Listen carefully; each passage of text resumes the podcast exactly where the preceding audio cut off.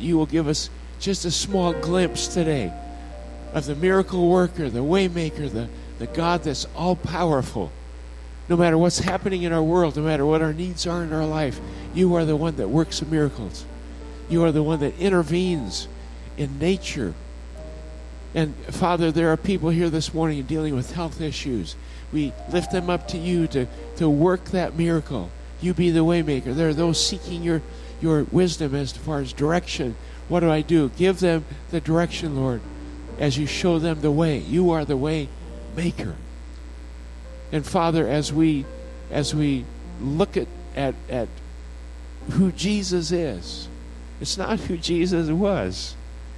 Because he is today exactly as he was then. I just pray, God, that you would continue to open our eyes as we look at Jesus, the centrality of Jesus, who he is and what he's done.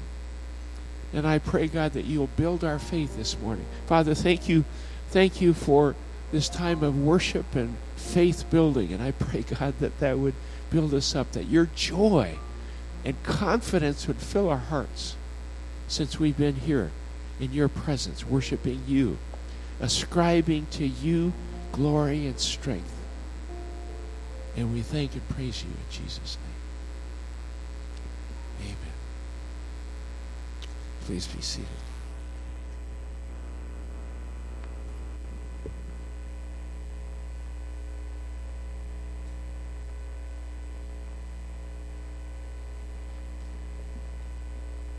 Just want to thank the worship team.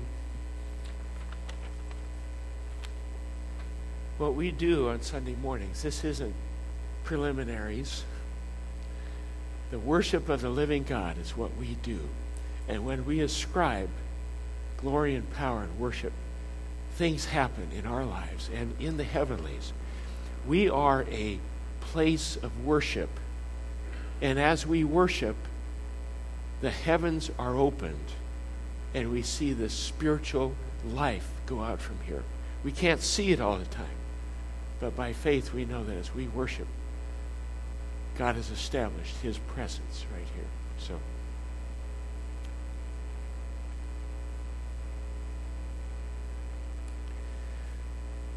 I am Norwegian by heritage, but I try to be politically correct.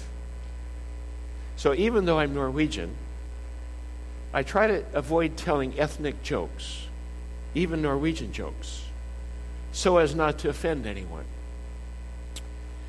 So I tried, I did some research and tried to find an ethnic group that no longer exists that wouldn't be offended because they're not around anymore. And I, I found it. They're called the Hittites. The ancient Hittites were a tribe that existed in Bible times but were totally wiped out. In fact, up until recent history, they thought some people doubted the fact that Hittites actually were part of history, but they found evidence um, that the Hittites actually existed. So they're not around, so that's that's okay. So so there were these two Hittites, Ole and Sven. Ole and Sven went fishing. They rented a rowboat and found the perfect spot and started fishing. They were right, had to be in the right spot because they kept catching fish after fish after fish. And after about an hour of catching their limit, Ole said to Sven, if we, we better mark this spot. Sven agreed. And so he took out a magic marker and drew a big X on the side of the boat. Ole said, Sven, that won't work. Sven asked, why not? What if we get a different boat next time? Now, if you need an explanation for that, I can meet with you uh, personally. Anyway, fishing. Then there was a time Ole and Sven went ice fishing and came back with 200 pounds of ice. Well, from the fishermen of old to the biggest catch of all times before the perfect storm, fishing has been a fascinating sport. It's been a great study. How to catch those regally scaled swimmers in vast bodies of water. And there's always the big one that got away. We like to tell those stories. Judy and I had the opportunity several years ago to travel to Petersburg, Alaska, where Judy was born. And Judy's brother, a skilled fisherman, took me out to do halibut fishing. How many have been halibut fishing? Not a lot of halibut around here, but you guys fish for a lot of different things. It was halibut. We caught two 40 pound and one 20 pound halibut. It was amazing, but it was the one that got away that was the story. That's always the story. I hooked it. And after about being pulled into the water, I turned it over to the professional, Carl. I said, Carl, take this. I don't know what to do. And he had fished for years, and he, when he finished, it basically broke everything off. And he said that was well over 100 pounds. So that was my fish story on that. We love to tell fish stories. Well, today we're going to look at the, the greatest fish story ever told as we look at gone fishing. We're going to read just a little bit about it. I, I, I want to talk for a minute about, about using video clips and uh, the, the chosen. Um, this will be a lesson in exegesis, um, how to interpret Scripture. Um, the Chosen is a theatrical production based on what's called the harmony of the Gospels. The harmony of the Gospels, basically, we have Matthew, Mark, Luke, and John. There are four, uh, four books of the Bible that talk about Jesus' life. And there are four different perspectives, and it's like, how do we make sense of this? Because they all tell it a little bit different, a little bit emphasis or whatever. And that's part of understanding what's called the harmony of the Gospels. There are small differences because there were different authors writing about that, different experiences. Um, and so basically, The Chosen is taking a conglomeration of that and putting it in a theatrical format. Um, now, if you're uncomfortable with that, um, we have to look at the, um, the different language translations. We believe what's called in the inerrancy of Scripture, in the original autographs. In other words, there were, there were original Hebrew and Greek scriptures that are inerrant, that were dictated by God, and, and we have those as originals. And, and most of our Bibles are very close to the originals. There were language translations from the Septuagint, and there were Hebrew and Greek translations. Then we got to the King James, which was the most sacred of all texts. Um, we had the New American Standard and then the New International Version. And that we always look back at the original text. That's why when you go to seminary, you study Greek and Hebrew. So you can compare and make sure that we're looking at the right translation. I remember in, when I was young, some of you remember when Good News for Modern Man came out. Uh, the Billy Graham Association pushed this because it was in language that changed some of the words and it was a little more understandable. Then there's the Living Bible. Then the Message by Eugene Peterson. And if you really look hard, you'll find the Ragamuffin Gospel. If you've never read that, it's a pretty interesting book. All of them are, their goal is to, is to take the, the Word of God and communicate it in a way that people can understand, in language they can understand. Still staying true to the message that's in the original Greek and Hebrew texts. That's very important that we do that. Um, and, and basically, the goal of, of changing some of the language was to help the relevancy. Now, a theat- in a theatrical production, um, there's some liberty for communication, for relevance and insight, etc. The, the Chosen as a series, and those of you that are, are streaming it or watching it or have seen it, The Chosen is st- it's about the story of the life of Jesus, and it's not inerrant, okay? It's interpretive, but what it does for me, and I don't know if you've done this, this is why we use these, is it puts us in that context and, and helps it come alive. Some people, they can read the Bible in the King James and it is way alive. And they really, other people, it's like, boy, that's kind of complicated. I don't know. But when we watch it on screen, it, it tends to come out, It helps us put, put us into the story. And that's why we're doing clips from The Chosen to help us navigate that. Some of you will love it. Some of you say, well, I'd just rather read it. Well, that's, that's up to you. But we're, we're doing a few of those clips. Today's, today's text that we're looking at is about fishing. We are getting back to fishing. Um, and it's the fish story in, in uh, Luke 5, Luke, the fifth chapter. Now, I'm just going to read the first four verses, and then we're going to watch a video clip. Uh, Luke 5, first four verses. It's on page um, 835 if you want to follow along in the Bible in the rack. Uh, and it's Luke 5, starting with verse 1. One day, as Jesus was standing by the lake of Gennesaret, with the people crowding around him and listening to the word of God, he saw at the water's edge two boats left there by the fishermen who were washing their nets. He got into one of the boats, the one belonging to Simon, and asked him to put out a little way from shore. Then he sat down and taught the people from the boat. When he had finished speaking, he said to Simon, Put out into deep water and let down the nets for a catch. Let's, let's watch this story. Pull up.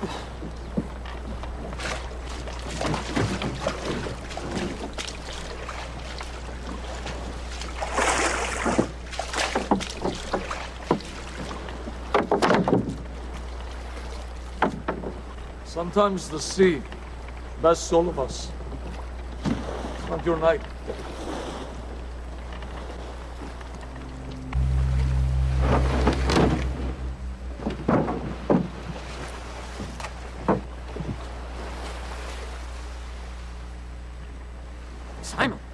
It's him. Excuse me. That's him. Simon, that's him. No time for this, Andrew. It's him. Simon, it's the man. John said he's here. Right now. This man is the Messiah. Put that down for a catch. A little farther out. Uh, I don't have a quarrel with you, teacher. But we've been doing this all night.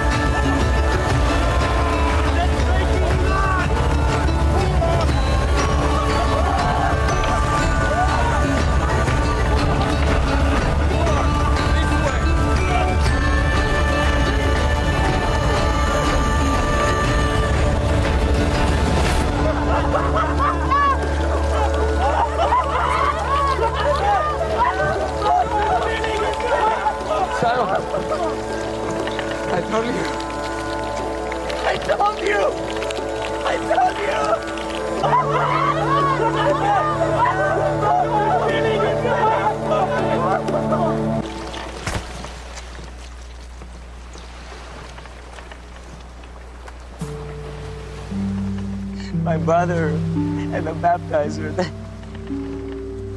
You are the Lamb of God, yes? I am. I'm sorry. We, we've waited for you for so long, we believe. But my faith, I'm sorry. Lift up your head, fisherman.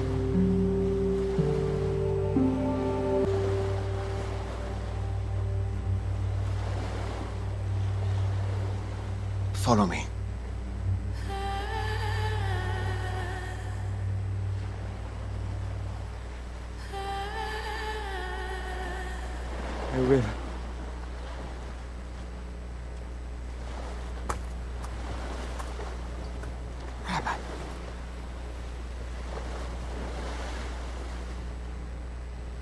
as well. Yes, you, James and John, come, follow me. So, you sure you don't want to do this just a few more times? Well, we'll make a great team on the boat. Son, joking. Fish are nothing. You have much bigger things ahead of you, Simon, son of Jonah. From now on, I will make you fishers of men. And you are to gather as many as possible, all kinds. I will sort them out later.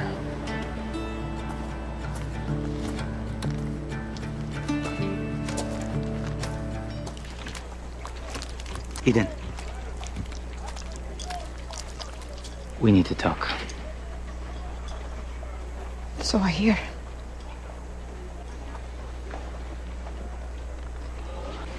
I worked for hours last night, and I couldn't even catch one fish the entire night. And then Andrew and the boys showed up. Thank you for that, by the way. And none of us could catch one fish the entire night. It was horrible. And this morning we finally gave up and we went ashore, but there was this teacher on shore. The, the teacher. Andrew told me, but I didn't believe him at first. He's the Messiah. I know it sounds impossible, but I, I saw it with my own eyes. He made boatfuls of fish appear out of nowhere. And the words he spoke, the one John told Andrew was the Lamb of God who takes away the sin of the world, it was him. And then, and then he called me to follow him. And Andrew, James, and John to go where he goes and, and to learn from him. And he said that I wouldn't be a fisherman anymore, but that I would catch people instead. I don't even know what that means, but I'm sure what I saw. He's the one we've been waiting for all our lives, and I want to quit fishing and leave the sea behind to go. I know, I know, I know it makes no sense, and I knew it would make you upset. All I can tell you is that this is. upset.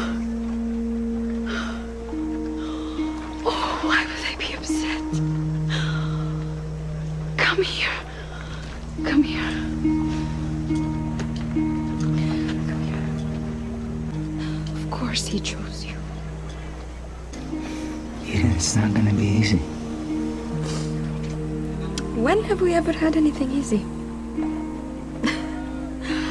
it's not our people's way. Pull up.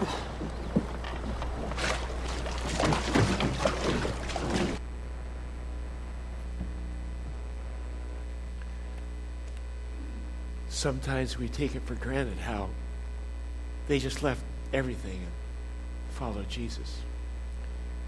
This, for, for me personally, helps give it perspective.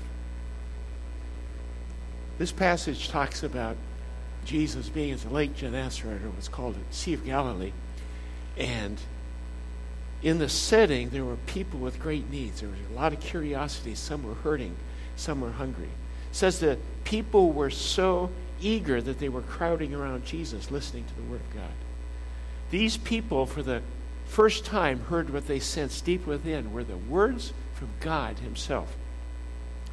And the crowd was pushing and straining, and finally, Jesus was probably at the water's edge at this point. He spotted two boats that were empty, the fishermen washing their nets for the next fishing trip. After each fishing trip, the equipment had to be checked and cleaned for the next day. And Jesus got into one of the boats, Simon Peter's, and asked him to put out a ways. That happened prior to this clip. Then he sat down and kept teaching. And then Jesus wants to go fishing. Wants to go fishing. And the question is what do we learn about Jesus, about God, from this fishing story? Fishing lessons. Fishing lessons. Seven lessons from this great fish story. The number one lesson, number one, is Jesus goes where the people are. Jesus goes where the people are. In other words, he fishes where the fish are. Most of the teachers in his day went to the synagogues and they went to the church sanctuaries, religious places of worship to teach. And Jesus did teach there, but he also went where the people were, the, the common everyday people. Jesus just did everything outside the box. Outside the box. And of course, we think today, we think that people need to come to church to meet God. And some will come and they will meet God at church. Many will not. The founder of the Wesleyan Church denomination, his name is John Wesley, thus Wesleyans, we call Wesleyans. And he did something similar in the 1700s. The poor and the common folk could not go to hear from God to the cathedrals. Churches were reserved for the upper class. And so, unless you were at a certain class level, you couldn't go into the cathedrals and, and hear about God or worship God or hear from the Word of God. So, John Wesley went to the people. He went to the people. He did what was called field preaching. It's an interesting, interesting concept. Field preaching. He went out, it was, it was different. It was outside the box of his day. The established Church of England, which John Wesley was part of, said you can't do that. Teaching and preaching has to be done in our church buildings. So, and, and of course, always the church building has been the center, we think, of what God wants to do. John Wesley said, I'm going to go out there where the people are. He went where the fish were, like Jesus went where the fish were. He'd go out in the country into the fields.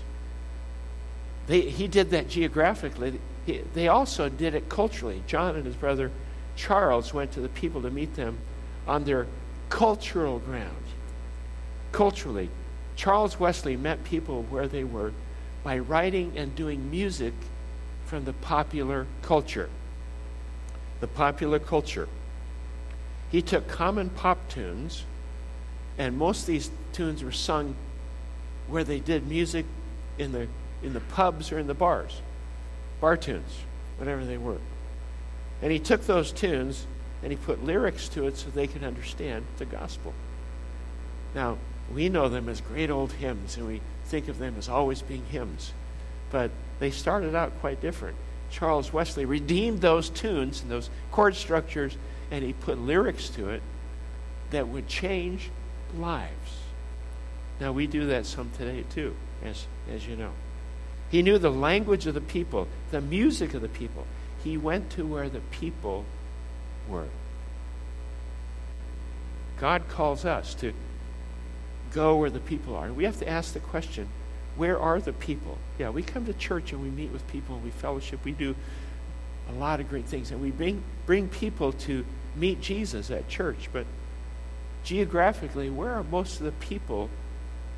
Where are most of the people that, that need Jesus?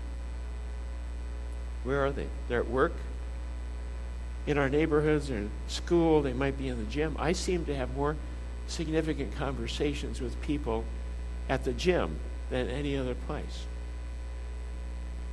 Culturally, our language, our music, our beliefs, our values, people having incredible needs. Jesus saw that. John Wesley and Charles Wesley saw that. They're spiritually hungry and thirsty. They're spiritually seeking, and we are called to meet them where they are, where they live.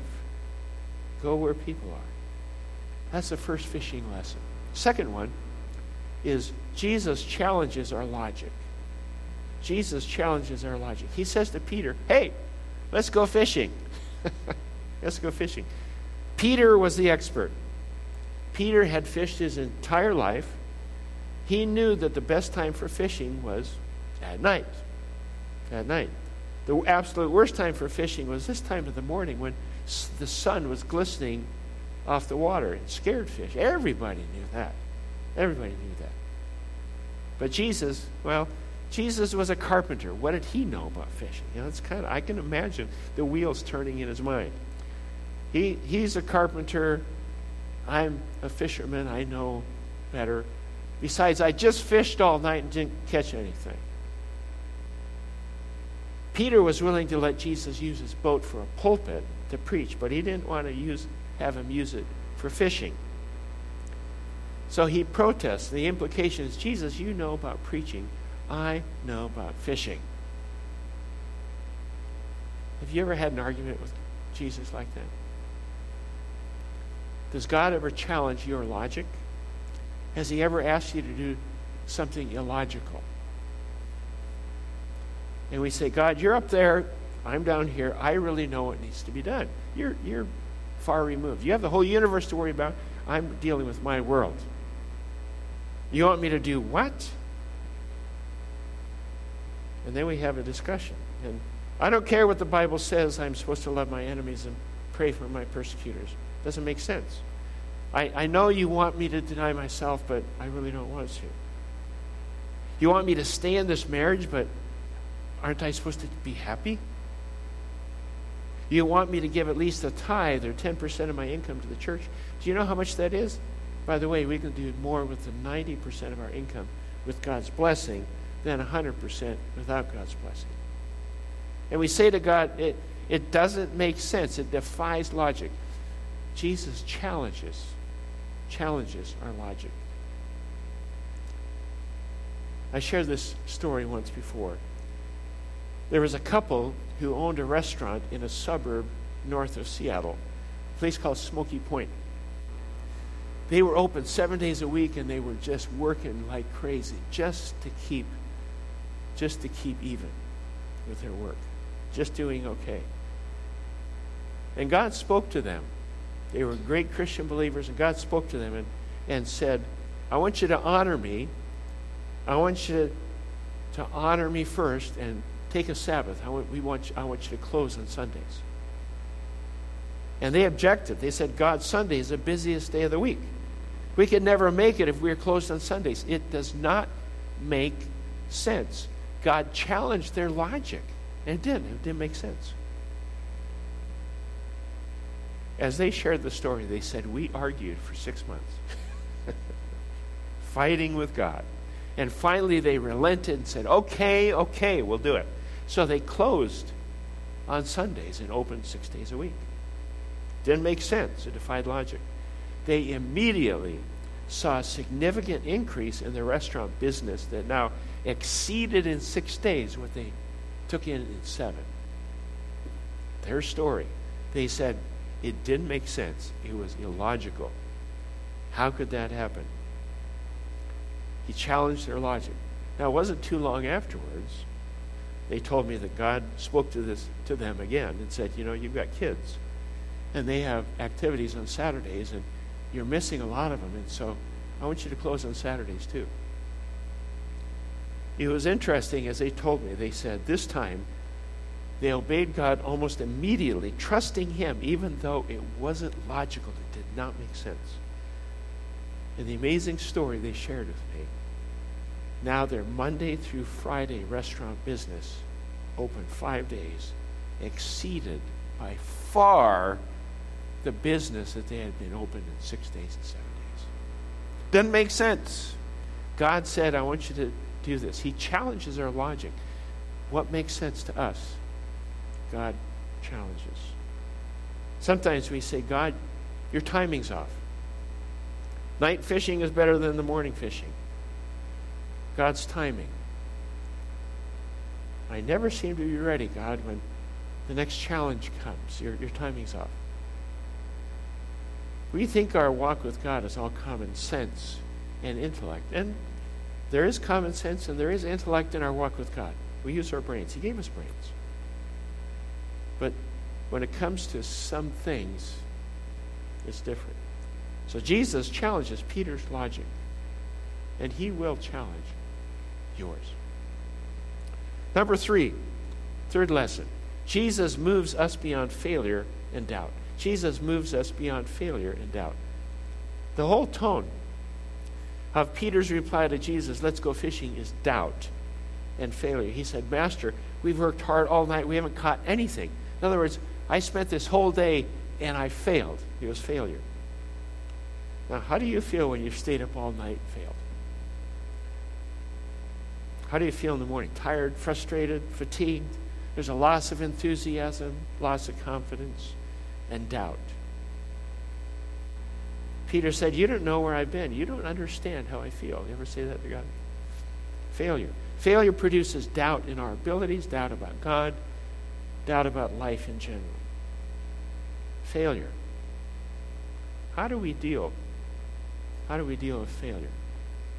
Over 150 years ago, there's a man who lived who seemed like a, a born loser, a failure, total failure. He was ugly, he was awkward, he was poor. He lost his mother when he was a young boy. As a young man, he ran for public office and he lost. He started a business, and because of an incompetent business partner, his business collapsed, leaving him nothing but debts. He tried politics again, but lost, not once, but twice. He was engaged to be married, and just before his wedding, his fiancee died. Bad luck loser, I guess. Failure after failure. So, what did God do with this failure? Who was this guy? He actually became one of the greatest leaders this nation has ever known. His name, Abraham Lincoln. Raised above failures. You know, we all experience failure. Whether it's a failed relationship, uh, what we perceive as a failure of parenting, failure of business, failed health, a failed job. Jesus wants to move us beyond failure and doubt. And in spite of Peter's failure, to his credit, Jesus challenging his logic, Peter then obeys and says, Because you say so. Because you say so. How many of us would drop our teeth if our children said to us, Because you say so, I'll do one of those things? Because you say so. Obedience. The fourth lesson obedience to Jesus brings supernatural results. Supernatural results come from obedience. I've tried and failed, but because you say so, I'll try it your way. And after Peter's own efforts are fruitless, resultless, Jesus steps in and gives a command, and Peter obeys. Wow, what results? So many fish, the nets begin to break. I love that picture because I've read that passage many times. I see it in a whole new, whole new way at this point in time. The portrayal of that. So many fish, they both, both boats nearly sink them. A miracle. When we obey God and submit to God, quit trying to do it on our own. God pours out his blessings more than we can ever imagine. This is an obvious supernatural miracle, an intervention by the living God. This could not be explained by regular fishing techniques. See, God is waiting for us to obey so that He can pour out His blessings in our lives. He can pour out His blessings in our lives. When I was 18 years old and knew everything, how many of you knew everything at 18? Good, I'm in good company. I was 18 years old and I knew everything. I was a, I was a hotshot lead trumpet player. I discovered very early that trumpet was a great attention getter. You play loud, you play high, and everybody notices. I, I was the guy that, that, that stood on the basketball court and played the national anthem as a trumpet solo, and it was just like, wow, this is, this is amazing. Everybody's watching me, everybody's hearing me. Great attention gatherer. I enjoyed the attention, the adulation, and ego tree, everything that went with it. And then one day, God said to me, I was in college. God said, I want you to give me your trumpet. And I said, No. no. I, I enjoy what I'm doing. I like doing this on my own. And we had a battle. And as always, you know what happens when you fight God? God eventually wins. One day I found myself kneeling beside a bed in a Dallas hotel room, my trumpet laying on this makeshift altar. And I said, Okay, God, take it, it's yours. From now on, every note that comes out of this trumpet is for your glory, your attention, not mine.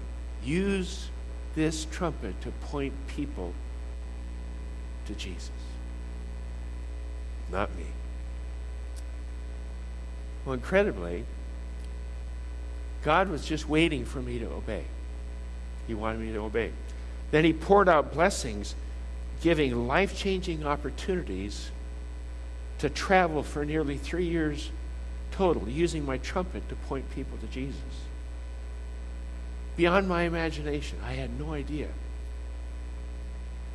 God moved me from a Grand Forks, North Dakota, to travel with a group from Mobile, Alabama.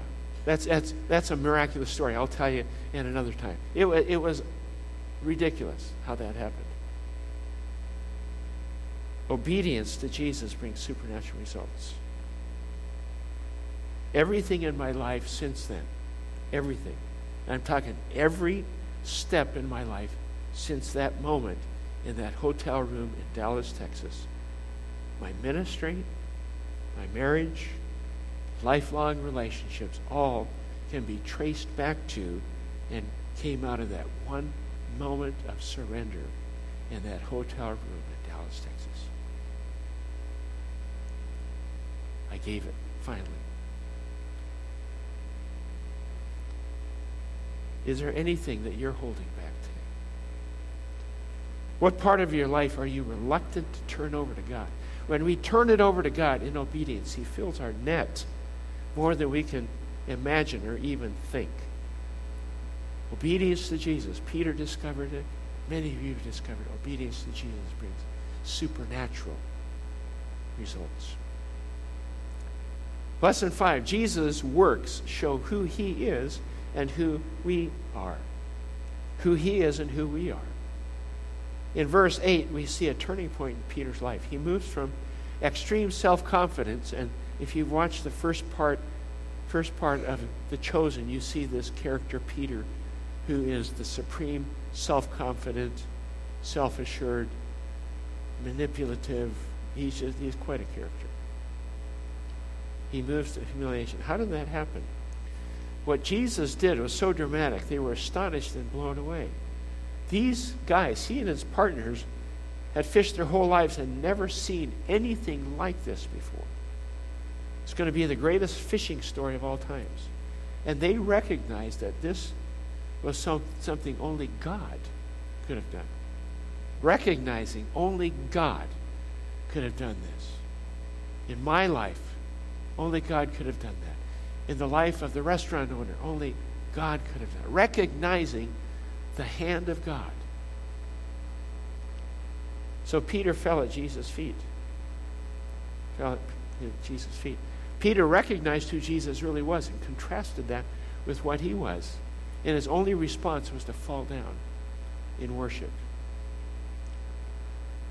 When we see God as he truly is and see ourselves as we truly are, the only response that we can give is I can't believe that you would take time to be with me, love me, relate to me. I can't believe that you, God, would bother, bother with me, that you would take notice of me.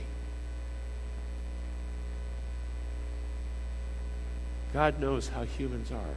And when we realize who God is and who humans are, we can only do one thing worship. Worship. Now, we can also move into something called fear. Fear. See, fear God. Fear of God is not a bad thing, as is, it is a fear of awe and wonder and worship. Fear of this almighty, powerful God was not a negative fear, it was a positive, respect, healthy fear. And lesson six with Jesus, we need not fear. We need not fear. Jesus says, Do not be afraid. Do not fear or stop being fearful. That's different from don't get scared. This is we're already fearful, and he says, Stop it. Okay? All throughout the Bible, whether it was the angel telling the shepherds or Jesus telling Peter, quit being fearful. Stop being afraid. Calming an existing fear. I'm sure Peter was afraid where all this was going or heading. I don't know if you have been afraid to give up control of God, afraid of where it's going to lead you. Just like I was. I don't want to give up my trumpet. I don't want to give this. No, I'm hanging on to this afraid to give up control to God, afraid of where He's going to lead you. We all want control, some more than others.